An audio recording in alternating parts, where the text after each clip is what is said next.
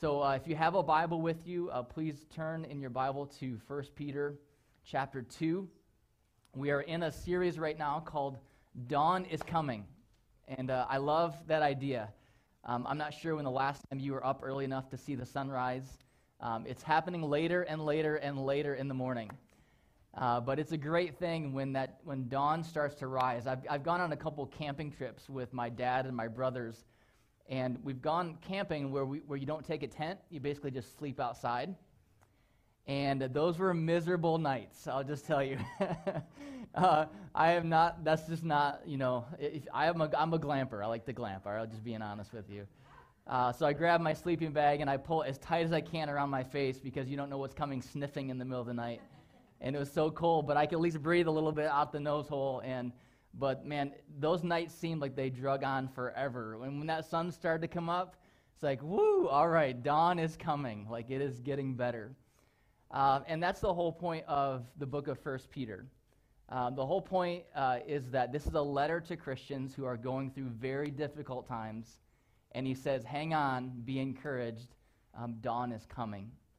Um, it helps us to know a little bit about the author. And uh, even though you know, we believe that God wrote um, the Bible through human authors, it's helpful to know what the authors were like because you can learn more about what they're writing through their perspective.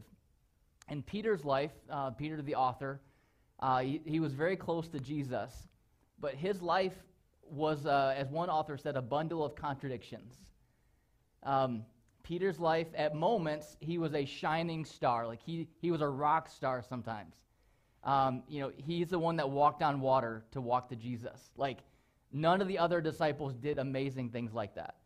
But at other times, uh, Jesus had to say, "Get behind me, Satan," to Peter. So like that was a little bit of a low moment for Peter. uh, Peter had amazing bold moments. He said, "Jesus, I will die for you." He's like full of, of boldness. "I will die for you, Jesus." And not long after that, a little girl says, "Hey, don't you know this Jesus guy?" He's like, "I have no idea what you're talking about." And he denies Jesus. So like Peter is all over the place. But we see a transformation in Peter's life. Um, we see this up and down uh, you know, cycle that we see in Peter's life before Jesus' resurrection, but something happens after Jesus' resurrection that Peter uh, kind of levels out, that Peter becomes uh, bold Peter, and he leads the early church. Um, he's not afraid of persecution anymore. And so we see this like overcoming in Peter's life. And so when he writes to these Christians, he's writing them a message that they can overcome the trials and the challenges that they're going through, that they can overcome the difficulties. And so he says, "Hey, I've been there. Like, I know things are difficult, but take heart, be encouraged. Dawn is coming. You will overcome." And that's an encouraging message to me. Um, you know, there are, I feel like Peter, there's many days when uh, I feel like, hey, I'm doing great. Like, I'm, I'm on top of things. I can handle COVID. I can handle uh, the season in the life of our church. Like, everything's good. But then there are other days it's just like, uh, I don't want to do this anymore. Anybody else relate that to that or feel that way? Uh, this past week, for some reason, I was just like, I'm done. I'm done. The phrase, "I'm over it," uh, sounded very appropriate to me. I just wanted to be done. I'm done with the politics. I'm done with uh, the hatred. I'm done with, I'm just done. I'm done. I'm done. And so, but what I think is important, though, is as we look at this letter and as we're walking through this letter, Uh, we're taking uh, bits and pieces of it each week. Um, and, and here's where we've been so far. Let me just kind of summarize where we've been so far. Uh, week one, here's a ba- basic summary is this, is that you have more to live for than the here and now. So one of our challenges is to recognize that we're living right now, but we have more to live for, for than just right now. So that changes how we approach right now. If this is all that there is, if this is the only thing we're living for, then that's one way to live. But if we recognize that how we live now is affecting things in the future, not just the immediate future, but like eternity, then it changes our approach to how we live right now. You guys following with that? So what Peter's reminding them and reminding us is, hey, take heart, because this is not all that there is. Uh, there's something else to live for. So your life right now is important because you're living not just for now, but you're also living for how this impacts eternity. So hang on, uh, there is more to come. Then week two, we talked about change and the hope of change. And we talked about this basically summarizes the idea that change happens from the inside out. That if you really want to see true change in your life, it happens when you allow God to work in your life at a heart level. That the heart is the deepest part of who you are as a human being. And while all the talk that's going on in culture about changing society is important and good, we recognize that that will ultimately not produce the change that we want it to if there's not also a change in our own hearts. And I know that you would agree with that. Um, so we need God to change our hearts. And so Peter talked to them and said, hey, if God is in your life, if you put your trust in Jesus, he changes your heart as well. So you can be confident that God is also going to change you from the inside out. So today's message in a nutshell is this, that God makes all the difference. So one of the things that drives me is that I want my life to count. I want my life to make a difference. For some reason, God has placed it inside of me that I can picture myself laying on my deathbed, and I don't want to look back on my life with regret. I want to know I, that I left it all out on the field, that I did everything I could to love my family and to love my wife and to, to lead God's church. You know, I don't want to waste a minute. I want to make a difference. And for some reason, that drives me. And so I think um, the struggle that I have in that is going, man, some days I just, I, it's enough, all I can do just to uh, make sure that I'm surviving the day, let alone like making some kind of big like world impact. You guys, I don't know if you guys feel that way or not. Um, but it is God that makes the difference. It is God that makes the difference. And I want to have us see that today in First Peter chapter two. So open up to First Peter chapter two. And so Peter's going to be making this argument. He's going to be giving us three different challenges. And here's the first challenge that he's going to give to us. He's going to challenge us to be different in the way that we treat others. So God helps us to be different in the way that we treat other people. Let's look at what it says in the first three verses of First Peter chapter two. Um, it's not going to be on the screen for you. I'm I'm being mean and uh, making you look on a Bible or on your app, but uh, we'll get back to eventually having some of that on the screen, but you guys can just listen if you don't have that with you. Um, so here's what he says, first couple of verses. He says, so put away all malice and all deceit and all hypocrisy and envy and all slander. So it's like basically he's saying, um, put away all social media right there. Um, He says, like, new, like, like newborn infants, long for the pure spiritual milk, that by it you may grow up into your salvation, if indeed you have tasted that the Lord is good. So what he's, he's giving them a challenge. He's saying, I want you to be different in the way that you treat other people. Um, it's very easy right now. It's very tempting right now to try to treat other people the way that you're being treated. But we have to resist that temptation. We have to resist that temptation. We have to instead um, treat people differently the way that God would want us to treat them. He gives a couple things. He says, no more malice, which is anger. No more envy or jealousy. No more lying or hypocrisy.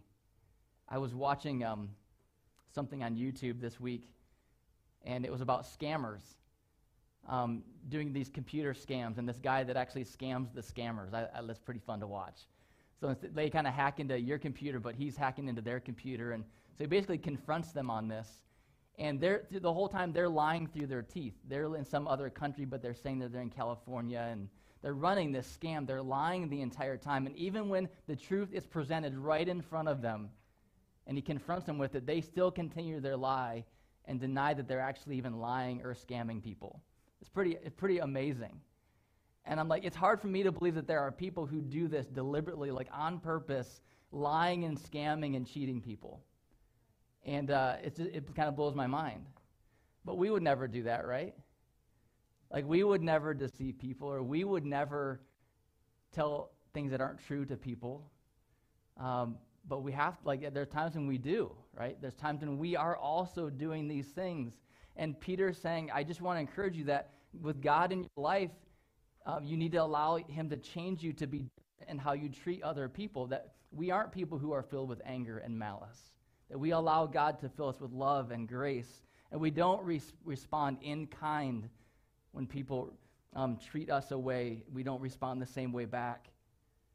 I like that the way that um, the Message paraphrase says it, uh, says a couple verses here in, in chapter two. It says, friends, this world is not your home, so don't make yourselves cozy in it.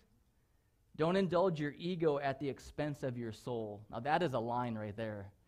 Don't indulge your ego at the expense of your soul. Live an exemplary life among the natives so that your actions will refute their prejudices. Then they'll be won over to God's side and be there in, uh, to join in the celebration when he arrives. He's saying, don't get caught up in playing those games. Instead, live to represent Christ, and uh, you'll refute any of their arguments just simply by the way that you live.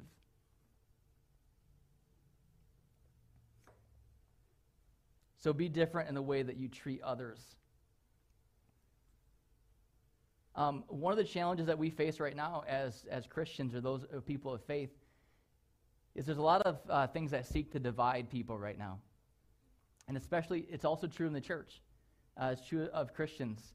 Um, author Tim Keller uh, said this recently on a podcast I was listening to. He said, as he studies the Bible, there are four key things that Christians should be sold out to. And we see these uh, at play in our culture. The four things are, uh, we should be sold out to the cause of the poor and the powerless. That as Christians, we should champion um, providing for those who have needs and those who need protection. Number two, that we should be sold out to racial injustice. That as you read this book, um, God is for all people, and as Christians, we should be for all people, right? Um, the third issue is that we should be sold out to the cause and the protection of the unborn. It's not a popular topic or subject, but as we read about the dignity of human life, um, that needs to be more important than other things that might violate that. So we need to be sold out to that cause. And number four, that we would be sold out to the cause of traditional marriage, at least for Christians, being between a husband and a wife, or a man and a woman. And he said the challenge for Christians is that two of these topics seem to be fairly left-leaning, the cause of the poor and the, the marginalized and racial injustice, and two of them seem to be fairly right-leaning, um, the protection of the unborn and traditional marriage. He said that tends to even take Christians and seek to divide them instead of uniting them. The challenge that we have is to rise above all of these issues and allow Jesus to unite us, right? To allow ourselves to be different and to not be simply limited to political parties or to certain cultural issues, but to be people of God's book and people of the gospel. Um, amen to that, church? Amen. So God wants us to be united around those things and not divided. He calls us to be a unique people um, in a time when um, things are seeking to divide us. So he wants us to treat other people differently. The second challenge is this, that he, ca- he calls us, challenges us to be different in how we view what God is doing. So he wants us to have a picture and perspective that God is at work, even if you can't see it or if it doesn't feel like it. Um, look at these verses, the next couple of verses. Here's what he's explaining to them. So he starts out by saying, uh, don't treat people with malice or envy or deceit. He goes on in verse four and says, as you come to God, a living stone rejected by men, but in sight of God chosen and precious, he says, you yourselves, like living stones, are being built up as a spiritual house. So what he's saying to them to encourage them is, even though it may not feel like it, God is at work building you into a strong, overcoming follower of Jesus. He is building you into a spiritual house. And I just, I'm being honest with you, there are just so many times when I just don't feel like that in my own life. Like I just don't feel like I'm being victorious, or like I'm growing, or like I have God's strength. But he just reminded them and encouraging them that you'd have a different view and just trust by faith that God is building you up. That God does say, you know what? You are the raw material that I am choosing to work with. Not perfect, but imperfect. And I am at work in your life, whether you feel like it or not. But too often, you know, we feel just the opposite, don't we? I do. I mean, maybe I'm the only one. Um, and that's fine. You guys came to the wrong church. But uh, so lately I've been doing some remodeling uh, in our house. And uh, I know just enough to be dangerous. Like, that's kind of the... But I feel like I'm smart enough, like I can figure it out. And with, with me and YouTube, we can make it happen.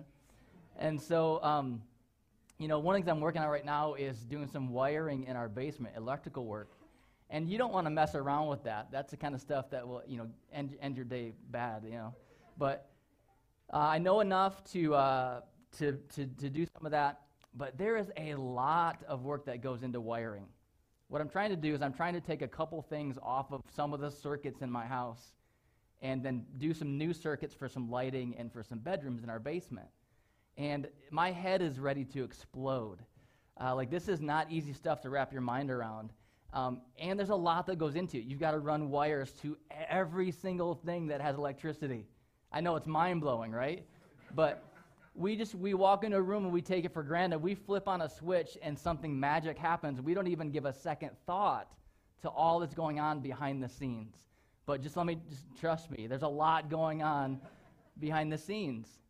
And I think that is so, so true and so appropriate what Peter is saying to them. Just know that there's a lot going on behind the scenes, that God is at work in your life, that he is building you into a spiritual house, he says. And it's not just an individual thing. It's also an, an us thing, a collective thing. That God's desire has always been, uh, he's good enough to work in your life as an individual, but he's He's always had a desire to gather a group of people that will follow after him and live according to his ways and make a difference in this world. This world is not getting out of God's control. It is headed perfectly in the direction that God wants it to head and ultimately for his purposes. Do you believe that? Things are crazy, right? But that God is in control, that God is doing something.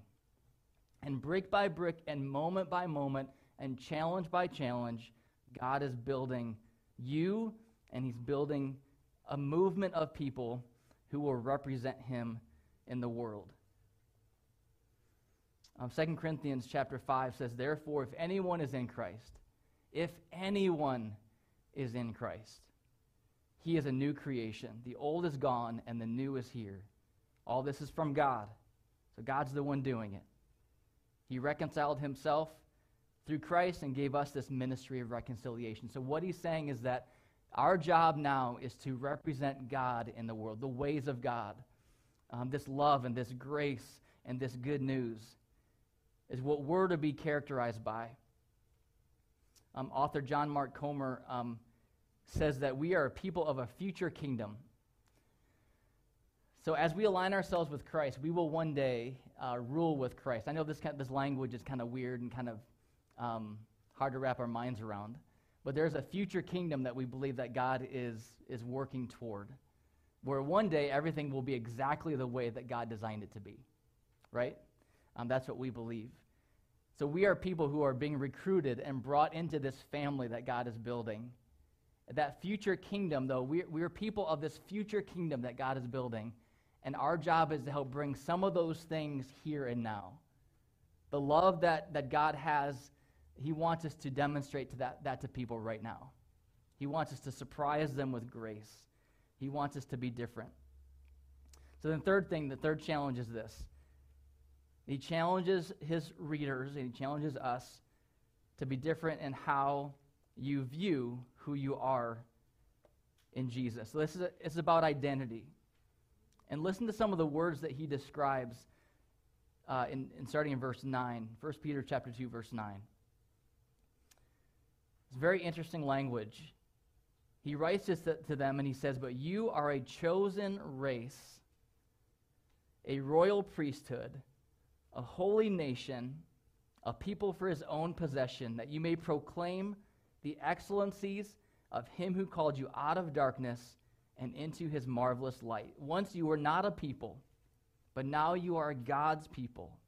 Once you had not received mercy, but now you have received mercy. The language is kind of uh, challenging, and it almost seems cryptic. He says, you are a chosen race. That's a really loaded phrase right now. What are you saying?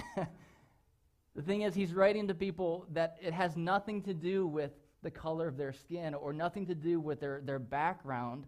But actually, the word that's used here is, is the Greek word ethnos, where we get the English word ethnicity. So he's literally saying that you are a chosen group of people. And it's not in the sense of privilege or anything like that, but it's a sense of you are chosen to represent me in this world. And God is drawing together a group of people as a part of a spiritual family um, to, to really usher in or to be a part of making a difference in this world uh, the way that God wants us to. He says, I'm building a new kind of people, a new community, one that triumphs in the midst of trials.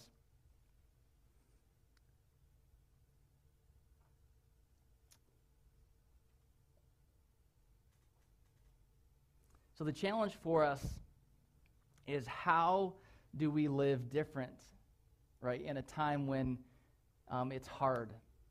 How do we live different in a time when it's hard?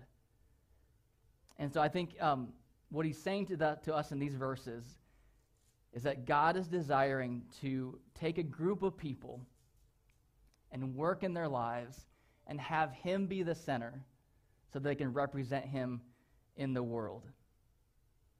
So what I want to encourage you to do, I want to give you two different specific challenges. I want to encourage you to do two things. I want to encourage you to lean in and to look out. I made them with L so that you could rem- remember them easily, okay? In a time when it's easy to be divided, I want to challenge you to lean in um, to relationships with other people. Um, so this past, uh, so okay, I'll, little confession. As an introvert, these past couple months have not been all bad, all right? Um, but uh, yesterday, I got to hang out with some friends. Um, you know, co- our couple families got together. We were all safe. We were outdoors. We were having lots of fun. And I got to spend time together, and I walked away from that just being refreshed in my soul. My soul needed that. I needed to be reminded that I have friends. That was an important reminder. Like, I actually do have friends. That's encouraging. Um, that there are people who um, are following Jesus um, as well, right? I needed to be reminded of these things. So in a time when it's difficult and it takes extra work to lean into each other, I want to challenge you to take some steps to lean in uh, to who we are together. I just want to remind you of some things that I talked about earlier as opportunities for that. We designed these specifically because we know that this is how God designed us. So dinner for eight, sign up for dinner for eight, sign up for a study group. Uh, we also have a young adults group. Gigi, are they meeting tonight? I know you're not necessarily leading it. Are you leading it? It's at my house. Is that your house?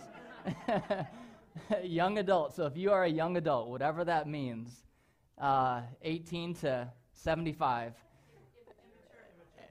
immature adults, young adult, young at heart, uh, they they connect once a month. I want to encourage you to lean in. Your soul needs that. Your soul needs that. Our students, student ministry, uh, grades six through twelve, they meet here on Wednesday evenings. Um, their soul needs that. Um, our leaders do such a great job in leading them. Don't allow other things, right? You come mask on, that's that's completely fine, that's great. Don't allow anything to keep you from what is going to help nourish your soul. So lean in. Um, Rudyard Kipling, I love this this quote. This is this will uh, light a fire under you. It says, the strength of the pack is the wolf, and the strength of the wolf is the pack. It's not super spiritual, but I just like the quote. There's, there's a lot of spiritual truth in that, uh, that we encourage each other, and it's very important that we have spiritual encouragement in our lives. So lean into who we are together. Take a step to connect with other people um, who can help you grow in your faith. And then uh, number two, look out. Look out for ways to show how Jesus is different or how God makes all the difference. Um, When I was younger, one of my favorite things to do, so I, my dad was a pastor, and I would go to church on Sundays, and I would come home. We'd eat lunch as quick as we could, and then after lunch, we'd rush outside to the schoolyard, and there'd be a group of people playing football. Um, we didn't have pads. We just do, like, touch football. Sometimes it would turn into tackle uh, until somebody got hurt. But we'd play football together. So I was, like, elementary age, and uh, my favorite thing to do, I was never one of the linesmen. I was never one of the big guys up front hiking the ball. I was always, like, the running back or some, just some kind of running position was what I was.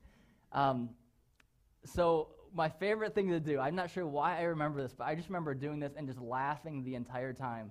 But um, because I was always pretty small, I was always pretty quick. And so I would get the football, either catch it or I would be running with the football. And I just loved, I loved, I loved. When somebody was coming up behind me, you could just feel them coming, like they're coming to get you. And all of a sudden you stop and you go the opposite direction and they just go flying by. And I would just do that and just laugh and chuckle. Like, it was just, I had so much joy in my heart uh, when that happened. But um, what I want to encourage you to do uh, is when someone expects you to do one thing, that you would surprise them and do something completely different. That when somebody expects you to respond with hatred or anger, that you would stop right then and just do a little Jesus juke on them. Just like, they're expecting you to go this way, and you're like, no, I'm not going to respond that way. I'm not going to do that. I'm going to do it this way. I'm going to respond and represent Christ in this way. When you feel like whatever it is, that you would stop just for a moment and allow your life to show what difference God makes um, in the world. I do believe that the power of the church, meaning those who follow together, is not in its ability to be the same as everyone else, but it's in its ability to be different in the right ways. Uh, we can be different in the wrong ways. Did you know that? Possible to be different in the wrong ways. There are some segments of Christianity that say we're going to be different in these ways, but those ways often aren't the ways that make a difference, but we're called to be different in the right ways, in the ways that make a difference. I'll finish with this quote. Um, it says, once a church, meaning group of followers of Jesus, was a brave and revolutionary fellowship, changing the course of history by the introduction of discordance or different ideas. Today, it is a place where people go and sit on comfortable benches. They wait patiently until time to go home to their Sunday dinners. Many have refused to be a part of this movement, not because the movement has demanded too much of them, but because it has demanded too little. The criticism is not that this movement is too different from the world, but that it is too much like the world. The humiliating truth is that no Christian group of people has ever truly challenged them. And I just love that Peter is calling them out. He's saying, you are different. God in your life makes you different. Now go live that way. Shine the light of God into this world. And church, I believe that we can do that. Amen? That we can do that. That dawn is coming, that God is at work. So let's pray. God, thank you for this uh, time to be together. Thank you for the reminders that we get from your word. Um, thank you for teaching us and training us and directing us. God, thank you for reminding us that we will overcome, that, that in Jesus and because of Jesus, um, our lives can be different. And uh, we just thank you for this time. Encourage us, help us to lean into each other and uh, to be a, a difference maker in the world. In your name we pray. Amen.